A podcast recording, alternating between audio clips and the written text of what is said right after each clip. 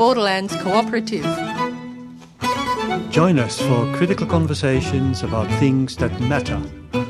Every Friday at 10am on 3CR Community Radio, 855 AM on your dial. And on 3CR Digital and streaming live at 3cr.org.au.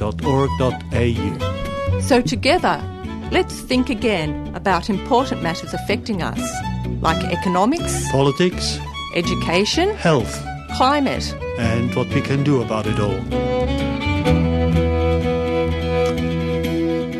Welcome to our 180 80th program of Think Again.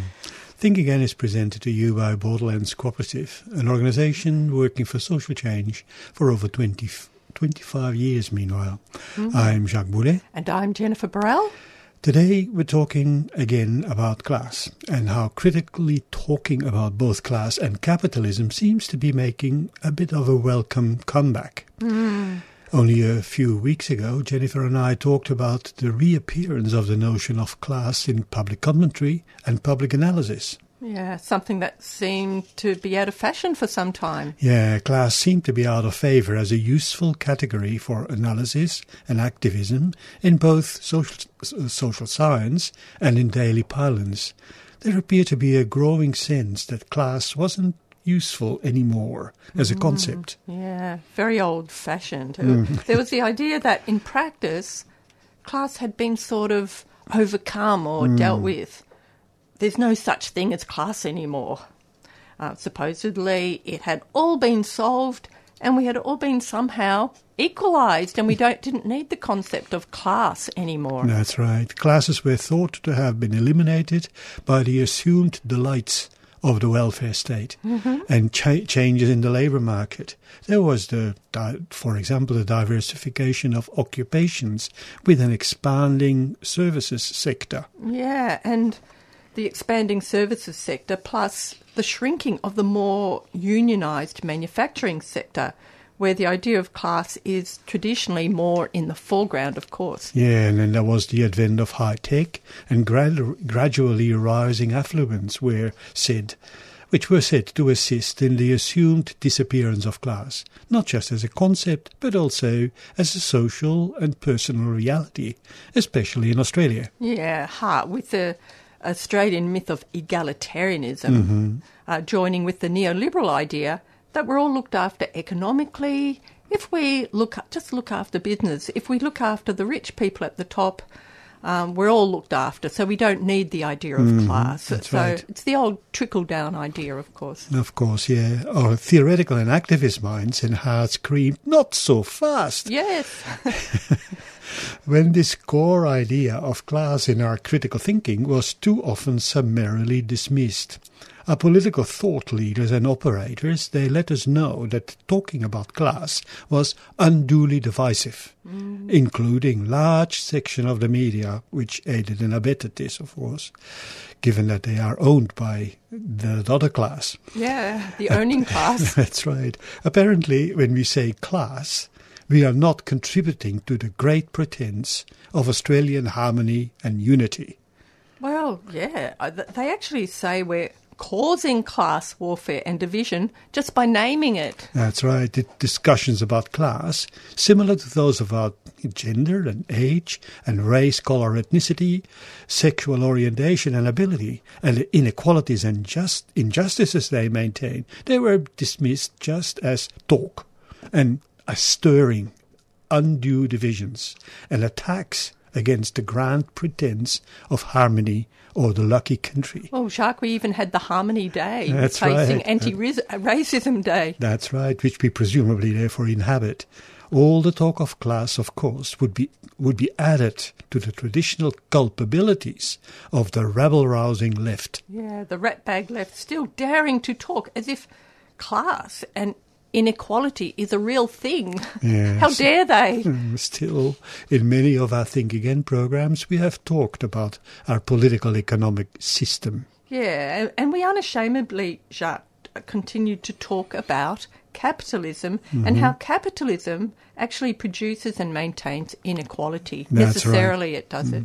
and how capitalism could not even exist without the ongoing divisive processes and relationships dividing people into those with a surplus of power and those without it. Mm-hmm. Indeed, we have often talked about capitalism, a term which, like class, has also been playing a bit of a disappearing act in our conversations and statements about the state of the world and of Australia. On one hand, there's something happening like like what is referred to as the goldfish not knowing the water she swims in. Mm. The power of assumed everyday normalcy. We just assume that our economic system is the normal state of affairs and hence does not need really any additional naming. Mm. It's just the economy often after Pres- President Lincoln, uh, no, uh, what's his name, Clinton, uh, you know, is, is saying some years ago now, just the economy stupid. Yes. Well, this was often the response to those just wondering about it all. Yeah. It, it reminds me of a bit of when ex federal MP Julia Banks described ex PM Scott Morrison as being like menacing, controlling wallpaper. Mm. So I thought wallpaper is such a clever metaphor for something that controls our lives, but is so pervasive we don't even see it. So things like class and inequality won't appear as news or anything new, um, but they're always there in the background, like wallpaper. And a lot of the things, of course, we talk about on Think Again are like that sort of wall wallpaper, even even scary controlling wallpaper. Yeah. So when you dare to name capitalism, it often raises the, the response or the suspicion that you're really criticizing it and therefore must have some leanings to Marxism or communism. And the following on usual response was, and those systems haven't worked. Mm. So, whilst the capitalist economy may have some flaws, it is the best we got and can get and we can usually fix it if yeah. something goes wrong. Yeah, so that's the idea they put across. A twig here and a twig there, and everything will be hunky dory. Well, and that's the assumption in most public commentary and media, I'd say. Yeah, which we did critique the internal workings of. You know, we did critique a couple of weeks ago uh, the internal workings of capitalism as well as in a variety of other uh, programs. Yeah. It went a bit to the background with our attention going to other things. Yeah, like hijacked by the coronavirus, mm, of course, right. and our um, famously dysfunctional previous federal government and also um, our own desire, Jacques, to look at alternative ways of organising mm. ourselves, mm. which we always try to come back mm, to. That's right. We interested in we are interested in emerging political, economic, and ecological alternatives. Still, we often referred to the massive work of the French economist Thomas Piketty mm. for his historical economic analysis that has revealed increasing economic inequality over time especially since the 1980s, across the world and certainly in Australia as well. In 2012, Capital and the 21st Century came about, and his 2020 Capital and Ideology was published. Yeah. Today we Thomas Piketty. Yeah. That's right. Today we want to pick up more directly or questioning of the political economic system, just as we did with the discussion about the reappearance of class a few weeks ago. So we started to wonder then whether there's also something like a reappearance of talk about capitalism happening and its workings as they occur in, in general debates and in writing, especially in the normal mainstream press. Or are our commentators still pretty much holding on to their old certainties and assumptions? Yeah. That was our question, really. Yeah, and, and, and are they holding on to our old certainties and assumptions mm-hmm. about mm. capitalism's basically working pretty That's good. Right. Yeah, the wallpaper basically. Mm-hmm. So let's look at a few additional references, therefore, to the critique of our existing system. Already in 2014, a book titled How Will Capitalism End appeared in which Wolfgang Streeck convincingly makes the point that the proper question to ask about the state of capitalism nowadays is not anymore whether or when it will collapse, but how it will collapse. So he's talking about how capitalism will That's collapse. correct, As yeah. an, he talks about that as an inevitability. That's right. And we just need to look at how it happens. He does depict an inevit- inevitability in the ongoing self destructive processes of capitalism. And he looks at the human and earthly consequences of that collapse. Yeah, so the collapse of the environment. as well as as well as many of the other collapses. That means, uh, amongst other things, collapsing. Uh, for example, Wolfgang Streeck suggests that, as per usual, it will be those who already suffer who will suffer even more. Poor people in so-called developing countries, the marginalized and excluded people, and of course, other species and the earth. Paul Mason's 215 book, Post Capitalism A Guide to Our Future, is another good publication in that type of writing and reasoning, arguing in this vein, therefore, as is the work of Timothy Morton. And we will those put those references in the uh, Think Again website. And they're, and they're all on the topic of the demise of capitalism That's- and, really challenging that mainstream idea that capitalism's basically working pretty well, isn't it? and it's it? the only w- real thing we've got. Yeah. Yeah. So I think that's enough from you, Jacques, for the moment. On that note, we'll go to a break with some music. Ngora, which means rain song, by Karajala Kiridara.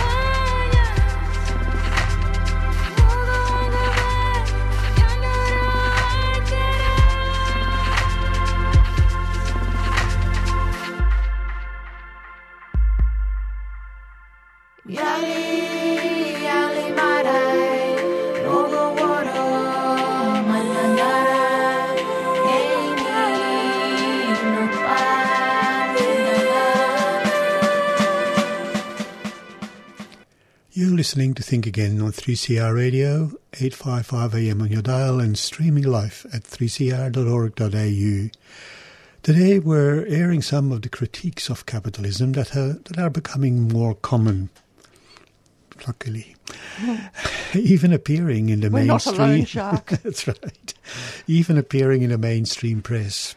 Before the break, we talked about crisis in capitalism, such as growing political economic inequality and harm to the environment. Bringing in the fate of democracy in the context of state of the state of capitalism, Wendy Brown, in her book Undoing the Demos, Neoliberalism Stealth, Stealth Revolution, she details how democracy has been entirely undermined and usurped by the needs of those forces who profit from the imposition of economic rationalism or neoliberalism. She, she identifies how the neoliberal ap- approach to capitalism since the 80s has effectively done away with the few and hesitant gains of the redistributional approach coming into force after World War II. Yeah, that's right. After World War II and, and leading up to the 1980s, of course, governments were focusing or trying to focus more on a fair deal for everyone, and that was following wartime, the sacrifices everyone had made. That's right. So there were more progressive tax systems um, compared to today, and some of the economists we refer to, like Thomas Piketty and Joseph Stiglitz, it comes out very clearly in that long-term analysis of how regressive our taxation system has Mm-hmm. Has become, has indeed. become since the eighties. That's right, yeah. It was economist Keynes' state interventionist model as practiced in the political economy of social democratic capitalism after that Second World War, as Jennifer just uh, indicated. Keynes, It was you mean the Keynes, the, the economist, the uh, English economist. yeah, and the Keynesian approach was. Mm. to inject more money into the economy. distributional kind of. distributional money into the economy, a bit like That's- what we did in the um, Yeah. GFC That's right. um, under um, Kevin Rudd. Yeah, sort of, sort of. You know, I, I often refer to it as capitalism with a friendly face. Mm-hmm. But now, after almost half a century in the neoliberal mold of capitalism, we've gone through a series of crises, from the oil, crisis in the early 70s all the way to the to the present warning of the WTO, the World Trade Organization, and the World Bank about impending disaster in the post-COVID world and the rising costs of living. We've been talking about, we've been without talk of crisis. We haven't really been without talk of crisis, if you think about it. And that's crises within the capitalist system. Mm, that's right, yeah. Still, the usual economic commentators and writers of mainstream texts about the capitalist economy, they mostly inter- interpreted capitalism's ever more frequent crises as normal hiccups, part of capitalism's normal systemic ups and downs. Yeah. Even the growing ecological concerns and the, pan- the, and the pandemic did not seem to perturb the mainstream commentators that much, let alone moving them to consider their effects on the capitalist economy as a system. Yeah. So they just left it at blaming the usual suspects, the unions and the Greens. Yeah, and the, all the people pushing to be paid Mm, yeah. fairly That's right. who are going to wreck the economy. Exactly. But uh, there does seem to be a bit of a shift in tone in the way commentators do their commenting, which is where we're getting, I think, Jacques. Mm-hmm. So, starting with our favourite mainstream economic journalist, Ross Gittins, um, who's the economics writer in The Age, um, in, in mid 2022, just after the federal election, uh, Gittins gave a talk to the ACT Economic Society annual dinner in Canberra, which sounds quite riveting. I think, Jacques, you said it sounds like a funeral speech for neoliberalism and the econocrats. um, um, econocrats being ec- economic bureaucrats. So, getting to Gittins' presentation, he titled his address Better Not Smaller Government Confessions of an Econocrat Watcher. Yeah, there with questioning, yeah, there with questioning one of the main maxims of neoliberalism. Yeah, the, that maxim being advocating, he's advocating for better government, not smaller government, as the neoliberals would want. So, to quote from Ross Gittins, uh, econocrats have played along with the delusion that higher taxes are unthinkable, both economically as well as politically, and settled for eternally struggling ineffectively to reduce budget deficits. Mm-hmm. They should have been doing all that they could to stand up against the demonisation of taxation for short term and usually hypocritical political advantage. That's a- unquote. That's a huge, a beautiful sta- Yeah. statement. And, yeah. and all that talk about, oh, we have to reduce the deficit. Mm, oh, but we mustn't put taxes up. So he's right. calling that the contradiction out in that. And Gittins goes on to his Second objection to neoliberalism the belief in the need for smaller government. So that, of course, goes along with smaller welfare as well, and, and letting the market rip That's right. and take control instead of government. Um, so Gittins' response to this was, quote, We don't need smaller government, we need better government. Government in which the winners from globalisation and other structural change are required through the tax and transfer system to compensate the losers. And I'll just interject in there, transfer system also includes Centrelink payments. That's right. yeah. The neglect of fairness towards the losers from microeconomic reform does much to explain why resistance to reform has grown and too many people have become susceptible to populist solutions. Mm-hmm. We face a choice between bigger government with higher taxes or a never ending struggle with debt and deficit. Unquote. That's a really stunning statement, given, given that the remnants of neoliberal beliefs still resonate across many comments made by the big players in industry and in government. But it gets even more direct. In the New Daily, Minister for Competition, Charities and Treasure, Treasury, Andrew Leigh, after retelling the story of how the Monopoly board game came about and conquered the world, Leigh warns about the dangers of the growing number and power of monopolies in capitalism. And I quote Andrew Leigh Monopolies don't just dominate mining and banking.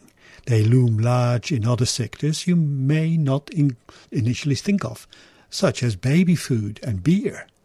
Online, there's a dominant company in internet search. There's a dominant company in music streaming. There's a dominant company in social media. Some monopolies act as gatekeepers. Apple controls which apps go into its store. Amazon determines who sells through its marketplace. According to research from the Australian Treasury, the market share of the biggest firms has been getting bigger. That has allowed them to increase their price markups, charging consumers more because of their market power. Unquote. And then follows a laundry list of problems with Aussie capitalism, according to Leigh, minister in the Labour government at Uh, yeah. present. And I quote At the same time, the Australian economy isn't producing new firms like it used to. The startup rate amongst employing small businesses is declining. Workers are less likely to switch from one company to the other. For the post decade, for the past decade, sorry, productivity growth has been lousy. Real incomes have grown grown slower than in any other decade during the post-war era. Unquote. Yeah, and people know that firsthand too. Yeah, so economist Joseph Stiglitz, who we've talked about in past programs, um, he's written a lot about this. Um, so as ca- he talks about how as capital is concentrated in fewer and fewer people and entities, money can simply be made by those with the most by owning the lion's share of the money. So you can, um, th- so there's no need to research, no need to innovate, no need to compete even so much. If you dominate the market, there's no need to even produce anything useful really. So, so in that way, big money becomes lazy money. Yeah, that's right. Because the system's processes themselves, they make sure that it keeps adding onto the already existing heaps of money. Uh-huh. and you can always offload environmental and social costs to others. So you reduce your own debt in the process. French economist Thomas Porcher pierces through all manner of neoliberal fundamentalist beliefs in a Belgian paper, saying, and I quote, the private sector certainly has no moral point to make, as it externalizes much of its cost to the environment, to the next generation, to other species, and to the global south, and therewith forgoes even more debt. Unquote. Yeah, so that they pick up the profit and That- other people pick up the tab, Absolutely. either the through the environment or through future generations. That's right. Yeah. Oxfam has picked up on a few no-nos in the neoliberal creed as well. Quote, The International Monetary Fund, Organization for Economic Cooperation and Development, OECD, usually known as OECD, and the European Union, they have proposed that governments impose windfall taxes on the energy companies making record profits from skyrocketing, skyrocketing energy prices to support people facing rising energy bills. Oxfam is calling for a tax of 90% on excess prof- profits on a temporary basis to capture the windfall profits of corporations, to reduce profiteering and create significant funds for investment. Oxfam also proposes urgent one-off solidarity wealth taxes on new billionaire wealth as well as permanent wealth taxes. And even the business section of the Saturday Age on the 17th of uh, December had three articles deeply questioning several normalities in the So-called neo. nor- That's sorry, right. so-called normalities. Yeah, so-called normalities in the neoliberal ways of doing capitalism. Yeah, the, the neoliberal capitalism wallpaper of our Victorian lives. Mm, That's exactly right. There was Simon Fox Koob who commented on the lack of corporate reporting on their climate change risks. Sarah Danckert commented on the lack of proper regulation of financial markets, specifically the collapse of a major trading house, and how easily rogue financial operators can obtain licenses in Australia to sell high risk financial products, leaving a lot of trusting investors ripped off. Yeah. And and in the same edition of the Age, um, and I think we should alert people the business page who don't know the business pages are really telling. Yeah, yeah, they certainly do. Yeah. And in the same edition of the Age, Ross Gittins joined Minister Leigh in complaining about the lack of competition between firms. With lack of competition, competition, um, he said he's saying eliminating the need for firms to lower their prices, thereby increasing our inflation and our inflation woes. So again, the lazy capital that Joseph Stiglitz talks about. Mm, It really does look as if capitalism will soon have to go into at least some form of shapeshifting. And it can't be soon enough, we think. Yeah, and if we can, let's help it along by calling it all out, continuing to call it out, and talking about ways of doing things differently and better. Mm, so that leaves us with a community announcement.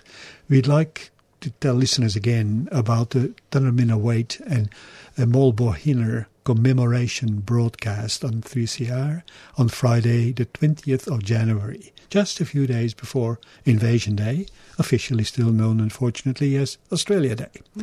The commemoration committee invites you to the Tunnerminnerwait and Maulboyheenner commemoration at midday Friday 20, the 20th of January 2023 on the corner of Victoria Street and Franklin Street in Melbourne. You can listen live from 12 to 1 o'clock on 3CR or join the crowd in the city for the full event. And details can be found on the 3CR website. Thank you for listening to Think Again on 3CR Community Radio and supporting our program. If you want to send us a message, you can call Borderlands or email Borderlands rather, borders at borderlands.org.au. Our past programs are available on podcast and your favorite platform, plat- on your favorite platform and via the 3CR website at 3cr.org.au. Meanwhile, please enjoy Milkumana by King Stingray. Hey,